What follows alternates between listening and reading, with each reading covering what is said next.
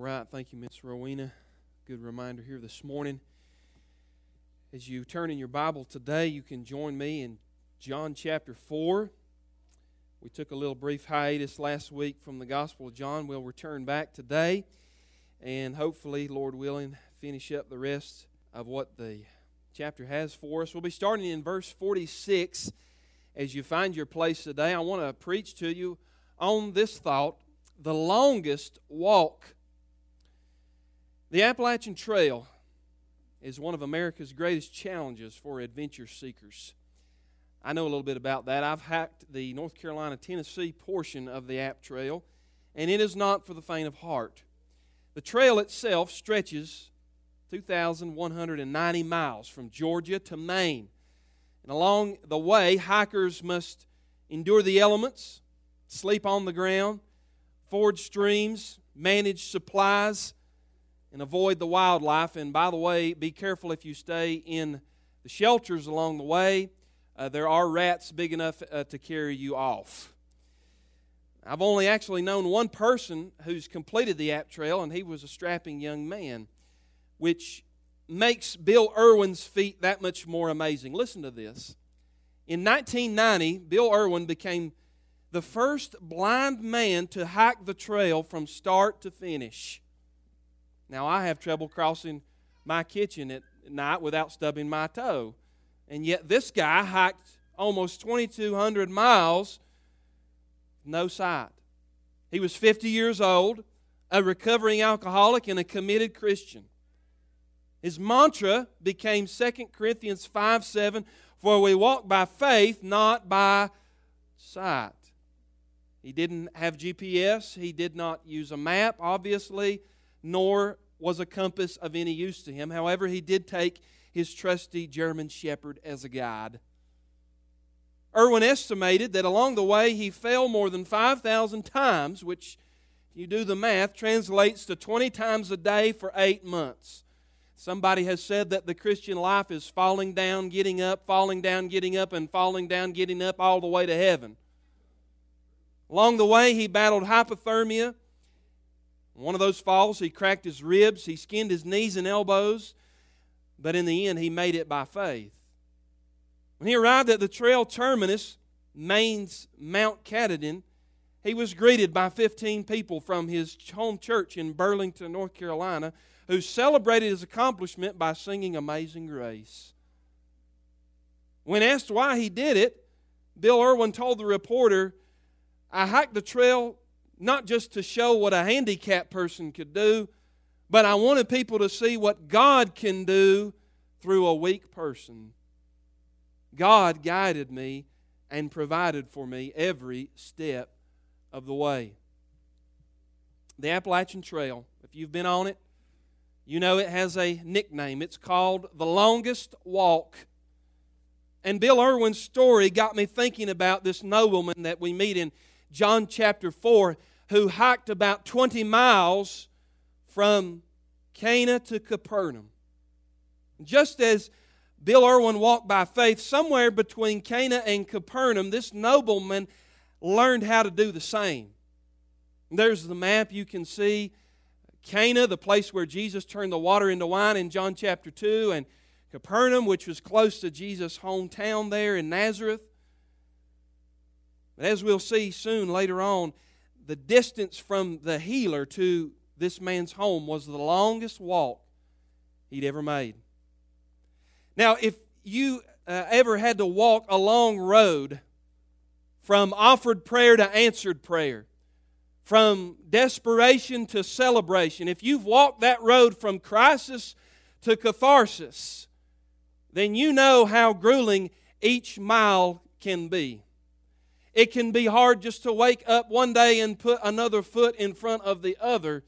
But what I find in the nobleman's journey is a trek that's a lot like ours, where we're required to walk by faith and not by sight. And in the message today, I want us to journey along with this nobleman in John chapter 4, and I want us to watch how Jesus' second sign miracle develops this man's faith. If you're here today, it's because you have not arrived yet. God's still working on you. You still can grow in your faith. Amen? And I think this nobleman's journey has a lot to teach us about how we can do that. And many of you are going to be able to relate to this man's experience because I know I've heard your stories. I've gathered with you in prayer. You're on this long walk, you're on this journey, and you're wondering, how am I going to get through? Well, this story teaches us much today. Number one, notice with me what I call the testing of shallow faith. The testing of shallow faith. We'll begin reading in verse 46. So he, speaking of Jesus, came again to Cana in Galilee, where he had made the water wine.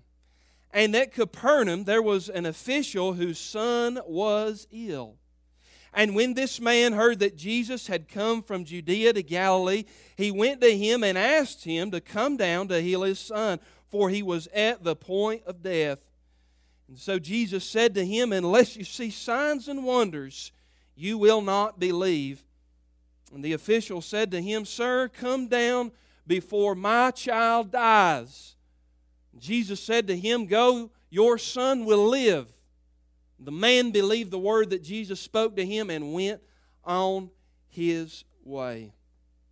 As I think about the personality of this nobleman, the Bible doesn't give us a lot to go on, but here's a guy that was used to being in control. He's accustomed to giving orders. He had many servants under him. He lived in the lap of luxury. He enjoyed the benefits that came with power and money. But now, for the first time in his life, he's found himself in a situation where it's totally out of his control. And he discovers as his son grows ill that none of his credentials can help him in this crisis. The icy hand of death had a firm grip around his son, and I don't care who you are, that's a parent's worst nightmare. Any parent who loves their child would give their right arm or give their very life for their own flesh and blood just to see them healed. If you've ever knelt beside the bedside of a feverish child, or you had to wait uh, for medicine, or whatever the case might be, and that child is sick, you know as a parent, nothing tears your heart up more than that. And coincidentally, nothing else will cause you to pray more than that. And as this nobleman approaches Jesus, I want you to see that he starts off with shallow faith. But the way that Jesus ministers to him is going to grow this man's faith. And by the time he makes that longest walk home, he's a different man. Notice initially how I think our text shows us three kinds of inferior faith. What do I mean by that? Well, first, there's what I call second-hand faith. Second-hand faith. Notice in verse 47, the Bible says that he came to Jesus when he heard that he had come from Judea to Galilee. You see, everything that this man knew about Jesus initially came secondhand. He'd heard stories about Jesus, wonder working power, and I'm sure as the fame and the notoriety of Jesus spread from that first sign miracle, it got to the ears of this nobleman, and the wheels began turning in his head as he saw that his son wasn't getting better. Huh, you know, if this Jesus can turn water into wine, then maybe he can cure my son's fever. Had that been you or I, we would have done the very same thing. But he starts off with second hand faith. And listen to me, friend second hand faith isn't saving faith. You can't get into heaven on your mama's faith or your pastor's faith or your spouse's faith, like the old saying goes. God has only children, not grandchildren. And at some point, listen to me, a young person, listen to me, uh, those who are coming to church not knowing a lot about Jesus today, at some point in your life, the Jesus that you've heard about from your parents or from your preacher or from your friend has to be investigated personally and he has to become your Jesus.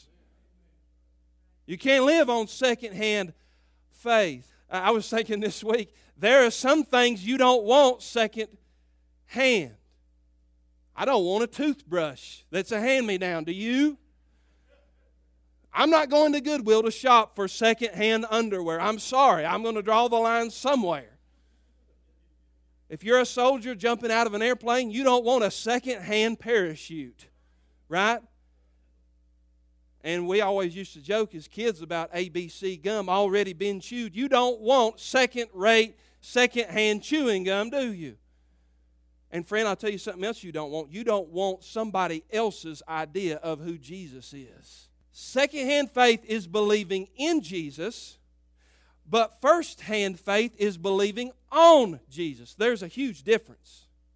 Second-hand faith, believing in, that's head knowledge. That's what you might read, what you might hear, what somebody else might tell you. It's intellectual.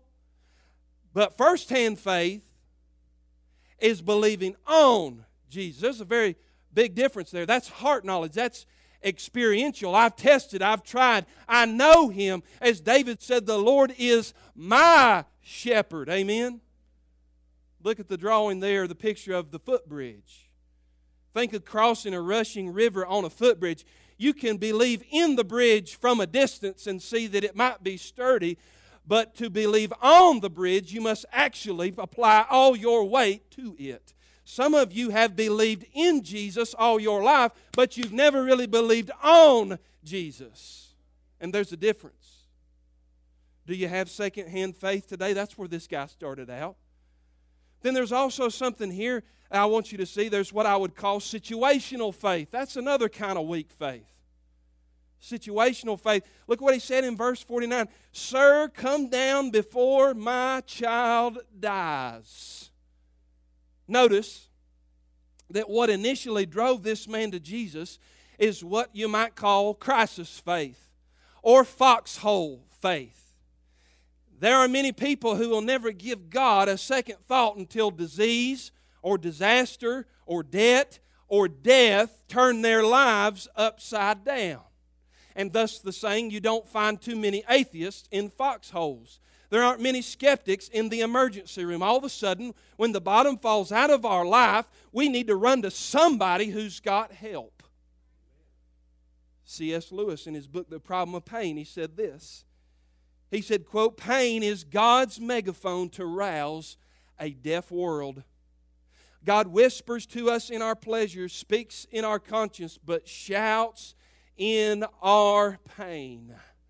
And that's where this nobleman was he started off with secondhand faith. He'd heard things about Jesus, but then he had situational faith. All of a sudden, the bottom dropped out of his life, and he found a need in his life that he could not meet with his money or his power. No doctor could solve the issue going on with his son, and so he sought out Jesus. This episode reminded me of a, an old Methodist circuit riding preacher from America's past. His name was Robert Sheffey. If you ever get a chance to read about his life, very interesting character. But he started preaching in 1839, way before interstate highways. I mean, the only way was on the back of a horse or a mule. And this preacher made his way through the hills and hollers of the Appalachians, West Virginia and, and Virginia and North Carolina and so on, Tennessee. He was an unorthodox fella. The way he preached and the way that he prayed, brought many to Christ, but he gained the nickname of, listen to this, the peculiar preacher. Listen to what happened one time when he was called to a cabin in Virginia's Wolf Creek. He had been there before and he'd previously tried to win a, a family to Christ, but they were not interested. They shut him out and said, uh, We're not interested in hearing about your Bible. But he was called back again to that house a second time, and as he rode up, he noticed that things were different. You see, the patriarch of the family had been bitten by a rattlesnake. there was little hope that the man would live. Entering the house, Sheffey sank to his knees beside the bed of the dying man, and here's what he prayed O Lord, we do thank thee for rattlesnakes. Had it not been for a rattlesnake, they would not have called upon you. God, we give you praise for the rattlesnakes in our lives. He prayed on the man, and amazingly, he made it through the night. The man lived, and Robert Sheffey in his journal said that the whole family believed on Jesus Christ. It's been said that weak faith is like sidewalk chalk. It works when the sun shines, but it washes away when the rain falls. Some of us have a life built on situational, sidewalk chalk faith. I've known a few folks like this whose faith is determined by the situation, it's determined by the circumstances. When there's plenty of money in the bank, when they're healthy, God takes a back seat. When it's summertime and there's ball games to be played and lakes to be swam in and places to go, you won't see them darken the door of a church. But when life goes haywire, when a child gets sick, when the money runs out, when suddenly things are falling on hard times, they got the preacher on speed dial. I've been there. But a faith that can't be tested is a faith that can't be trusted. Situational faith, and then there's secondhand faith, but then there's also something else in this text where Jesus is testing the, the weak faith here. There's what I call sign seeking faith. And we read about it in verse 48. Look at what Jesus says here. So Jesus said to him, Unless you see the signs and wonders, you will not believe. Boy, you didn't see that one coming after this man has literally begged Jesus to come down to his town. Jesus kind of gives this one liner here. Now remember, Jesus is in Cana, the place where he'd already turned water into wine. And so his fame, his notoriety had spread. The people there had developed a dependency upon signs and wonders, as they always do, Old Testament or New Testament. And so Jesus sensed that the people there viewed his miracle working power as something of a carnival sideshow, as like a free meal ticket. They weren't really interested in Christ, they just wanted to see the next thing that he was going to do. Sign seeking faith lives and dies by this creed seeing is believing. Sign seeking faith goes like this I'll believe God when. Dot, dot, dot, you fill in the blank. I'll believe God if. And then we put a conditional on it. In other words, the crowds followed Jesus for the wrong reason. They cared more about the miracles than they did about the Messiah and his message. And another thing that sign seeking faith is bad for is it's bad for putting God in a box where we try and make him play by our rules. That's why the nobleman assumes Jesus, you've got to come with me. You have to be physically present there. There has to be some kind of contact in order for you to heal my boy. And you know what? As I begin to think about this story, if Jesus had gone along with this man's request, this guy would have learned nothing about faith. Because here's an interesting paradox that I see in the scripture. I wrote this down in my notes this week. Faith may produce miracles, but miracles don't always produce faith. Is that not true? Hello, the Pharisees and so many others who are around Jesus.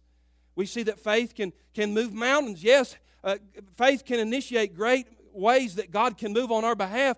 But even the Pharisees and even those who are around Jesus saw the miracle, and there were many who denied that he was the Son of God.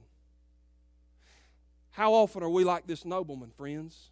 We come to Jesus with our request, and we tell him how we think he ought to answer the prayer.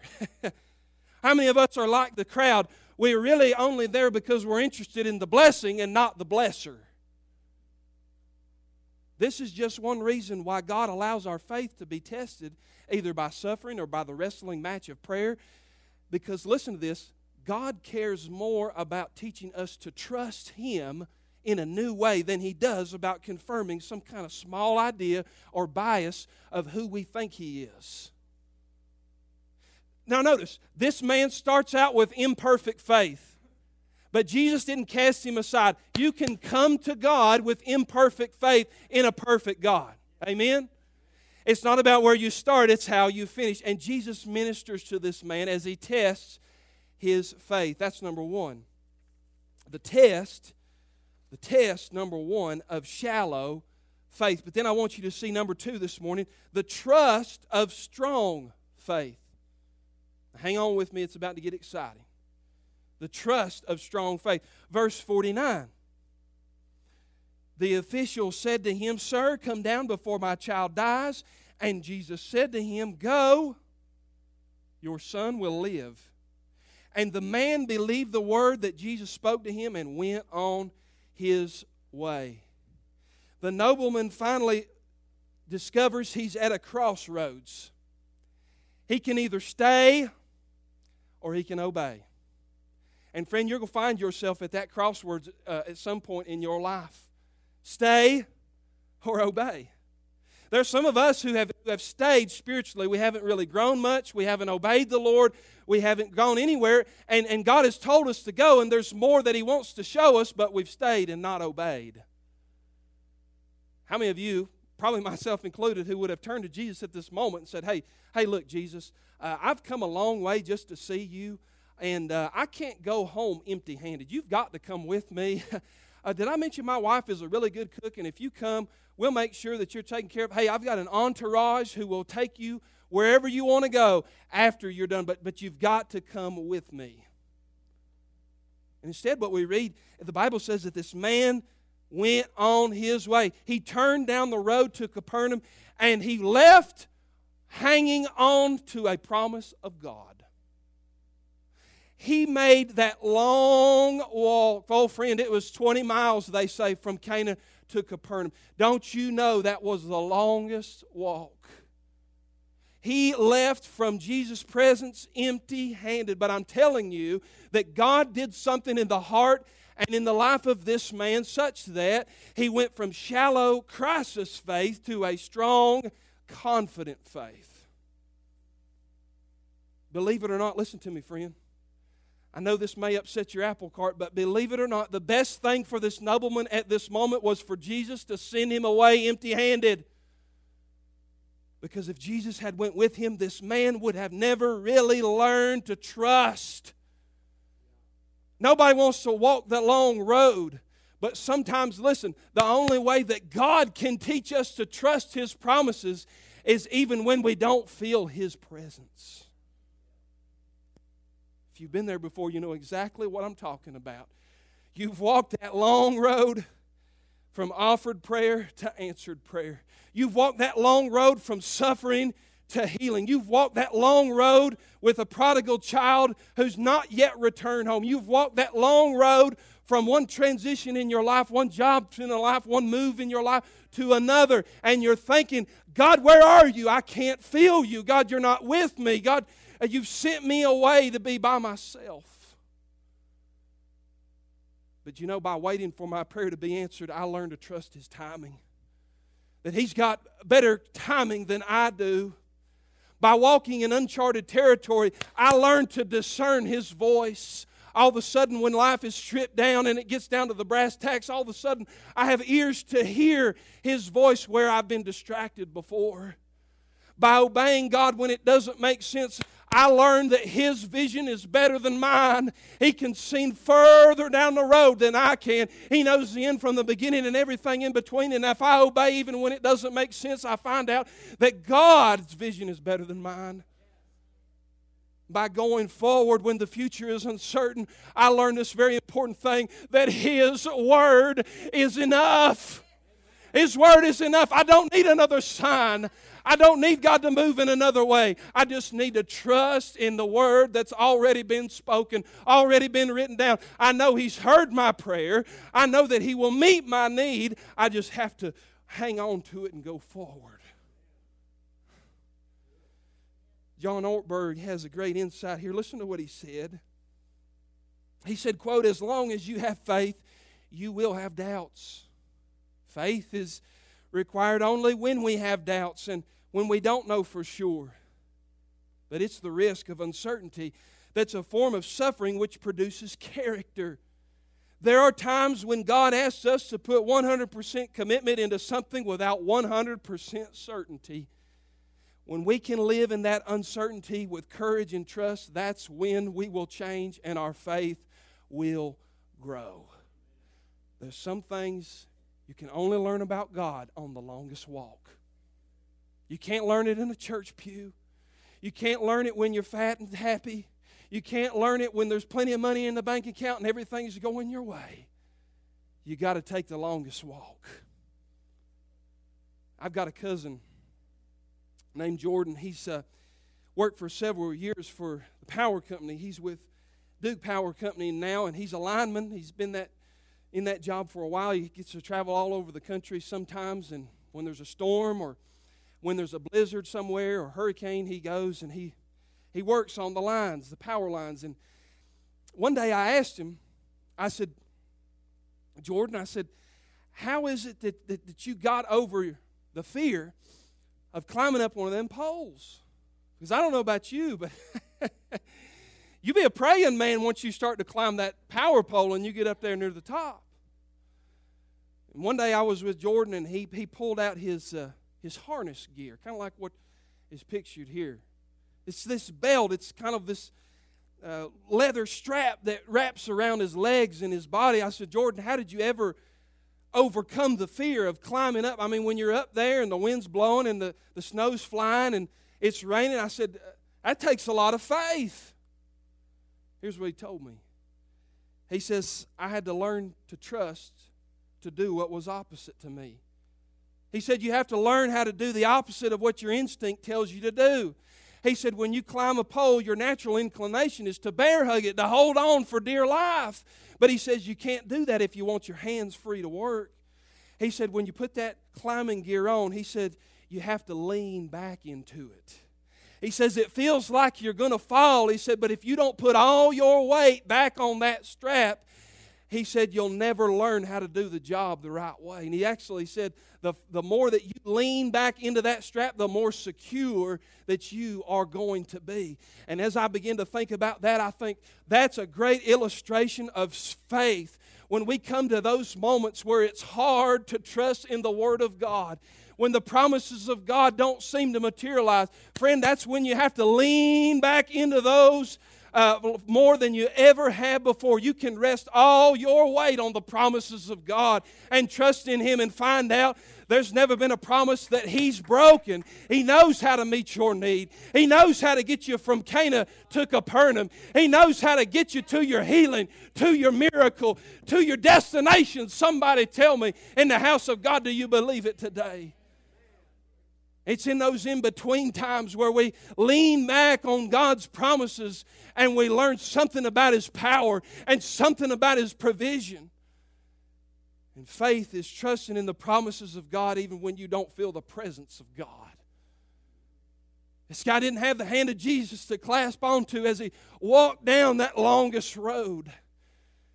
And friend, you'll be in that situation at some point in your life. Faith is acting like something is so, even when it's not so, in order that it might be so, because God said so. And when you cannot trace the hand of God, you can trust the heart of God. So I want you to see number one, the testing of shallow faith, and then number two, we saw the excuse me, we saw the trust of strong faith. But then number three, I want you to see the testimony of saving faith. Look what verse 51 says. And as he was going down, his servants met him and told him his son was recovering. So he asked them the hour when he began to get better, and they said to him, underline it in your Bible, child of God, yesterday at the seventh hour the fever left him. The father knew that that was the hour when Jesus had said to him, Your son will live. And he himself believed in all his household. And this was now the second sign that Jesus did when he come from Judea to Galilee. Oh, there was good news that met the nobleman. Had you have liked to have been walking alongside of him and they see the servants coming out of the house, meeting him halfway down the road. There was good news. There was shouting. There was rejoicing. And the good news was met by a good question. The nobleman said, Tell me, about what hour did my son start to recover? And the word that sticks out in my mind from that text, you saw it there, the word is yesterday. Amen. Yesterday, that means that during his journey home, listen to me, that man stopped, slept, presumably, and spent the night somewhere. That means that as this nobleman sat there on that street and he started to count the hours back on his hand, oh, the seventh hour, and he's going back in time. That's the exact hour that I met with Jesus. And yet, this guy, the Bible says that he believed the word and went upon his way. He was such at rest in the word of God that he found enough peace to stop somewhere overnight, take a rest, and pick up his journey the next day. In other words, he wasn't in a hurry because he'd met with the master, he'd gotten his word, and it was sure. It was a done deal. Friend, that's faith. That's faith when you can take all your burdens, all your problems and cares, and lay them at the feet of Jesus and say, Jesus, you take over now. You've got the night shift. I'm going to bed. Praise God for a God who can meet you in your need. Somebody said that a promise of God is an island of calm in a sea of chaos. Sometimes the world looks upon the child of God. And they can be walking that longest mile. Their life's all gone upside down. Nothing's working out. There's sickness and there's grief and there's trial and tribulation, and the world can look upon that child of God and say, I don't understand it. I don't know how you do it. How do you keep believing? How do you keep praying? Why do you keep going to church? It doesn't seem like there's any answers in your life because I'm holding on to a promise of God it's an island of calm in a sea of chaos. I can't explain the peace that passes all understanding, but I know that I can pillow my head at night and rest because He's got it under control and He's given me His word. And when the father gets to Capernaum, he makes this wonderful discovery. Oh, don't miss this. The presence and the power of Christ had gone ahead of him. He only thought that he'd walk that long road alone. And yet, what he discovered when he got home was that God already sent ahead the healing. Jesus already called the miracle into being, and he just had to take a night and a few steps down the road to catch up with his miracle. But it was already done the hour that Jesus had spoken. Somebody said that faith is taking all your eggs and putting them in God's basket and counting your blessings even before they hatch. That's what this fella did. He hung it all on the promise of Jesus and went down the road. I have witnessed God go ahead into my future and do things on my behalf. Have you noticed that, child of God, in your life? I've preached and found that God has already gone ahead and worked in the hearts of people before the message. And when they come down to the altar, it's, it's low hanging fruit. They're ready to be saved. Why? Because the Holy Spirit's gone ahead of me and prepared the soil so that when it's sown, it's good soil. I've wondered many times, God, how you going to meet the need? And then I just keep plodding and keep walking only to discover that there's His provision right there in the middle of the wilderness waiting for me to get there and discover that He has gone ahead. I have needed a door to be opened, I've needed a mountain to be moved. Like those women, when they got up on Resurrection Sunday, they said, who's going to roll the stone away? And yet, when they got there, they found out it, the mouth of that cave was already open, the stone had already been removed. I've wondered, Lord, how you going to open this door? God, how you going to move this mountain? And then when I get there, I find He's already worked on my behalf. He's gone into my future and rearranged things so that it'll be ready when I get there. Oh, friend, I'm telling you about the testimony of saving faith. What about you? Some of you are wondering today because you're on that long road from Cana to Capernaum. You're wondering today, and it doesn't appear that God has answered your prayer the way that he, you thought He would. You're doing your best this morning to put one foot in front of the other and, and just to save face and, and go on the path of obedience, but you're finding it hard to believe. You know how you get your answer? There's no silver bullet secret. You do what this nobleman did. You just keep walking. You just keep obeying. You just keep believing. You just keep serving Him. And friend, the only way that this nobleman knew if he was going to get his answer or not was he had just had to keep walking. You just keep walking with the Lord. Keep going forward by faith. If you haven't got that prayer answered yet, if you haven't seen that lost person saved, if you haven't seen that God make the breakthrough yet, then friend, listen to me. Just keep walking because you haven't caught up with the miracle yet. It's on further down the road. What does the old song say? trust and obey. For there's no other way to be happy in Jesus than to trust and obey. And when you do that, that's how you will see God turn your test into a testimony. Augustine said it like this He said, Faith is to believe what we do not see, and the reward of faith is to see what we believe. Friend, faith is believing in advance for what will only make sense in reverse. And when the old woman got back to home and he saw the miracle, it all made sense why God had sent him along the long walk. But you know what? The greatest miracle wasn't the, the healing of the son. Look at what verse 53 says. The father knew that that was the hour when Jesus had said to him, Your son will live. And he himself believed, and his whole household. This nobleman didn't come to Jesus initially for salvation, did he? But what changed? Something changed along the long walk. He went from crisis faith to saving faith. And in the end, notice this God wrought a greater miracle than the one that was originally sought. He does more than we can think or imagine. He goes above and beyond. He gets it to where we're drinking from our saucer, friend. This son was brought to the point of death so that the whole family could be brought to eternal life. And once again, notice this God used the worst thing to bring about the best thing. Friend, I don't know what you're going through. I don't know what battle you're facing or what addiction you're fighting or what problem has beset you. I don't know what pain has racked your body or what fear you're succumbing to today. But, friend, if it is that thing that brings you to Jesus Christ, it's not a bad thing. God can take a bad thing and turn it into the best thing. And so you keep going forward by faith because there's more down the road that God wants to show you. There's more of God that He wants you to see. We think that God is behind us or that God has abandoned us. But, friend, God has already gone ahead with His presence and with His power. You just got to keep walking a little bit further down the road.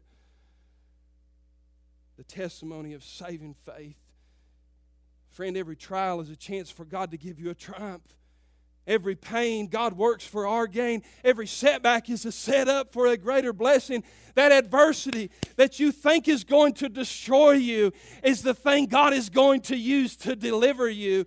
That problem that's in your way is actually going to be the pathway that God uses to bring you the, to the other side. The God who leads you in is the God who will lead you on. In 1949, there was a couple named John and Elaine Beekman. They headed into the jungles of Mexico to reach the Chol Indians with the gospel. The Chol were a primitive people who were controlled by witch doctors and their pagan religion. They wrote about in their book, Peril by Choice. One of the greatest challenges to their ministry was the outbreak of a mysterious plague among the Chol village. The problems the Beekman had was convincing many of the superstitious Chol to let them care for their sick children. The Chol had more faith in their witch doctors than in Christ or modern medicine. And John Beekman, in his book, he recalled that a breakthrough occurred when the son of the Indian chief finally caught the mysterious fever. The parents took their boy to the local witch doctor but none of his bizarre rituals or strange medicine could help the boy get better. The boy only got worse. He was near death. And as a last resort, the desperate Indian chief and his wife brought their delirious, screaming boy to the hands of John Beekman.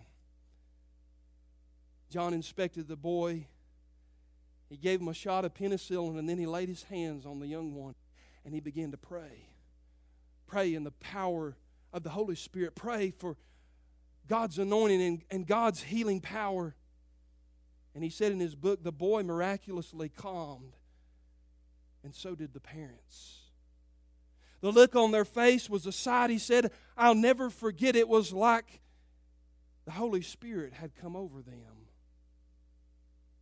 He said it was an excellent opportunity to tell them about the great physician. and the blood of Jesus Christ, which saves. Three days later, he said the boy was up running around, playing. And news of the healing had spread like wildfire, and more of the Chol began to bring their sick children to the Beekmans.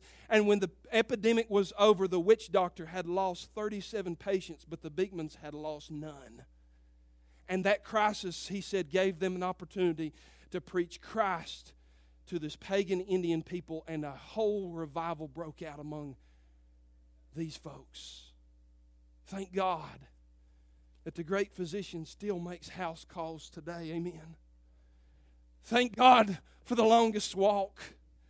We don't want to go down that road, but when we get to the end of it, we look back and we think, I see now, Lord, why you did what you did. And when you can thank God on the mountain and thank God in the valley, that's when you've learned the test of faith.